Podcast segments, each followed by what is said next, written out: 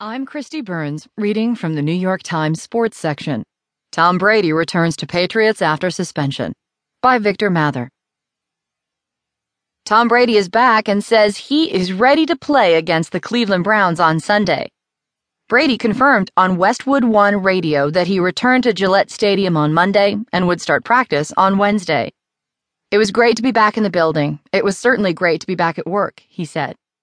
His teammates and coach had initially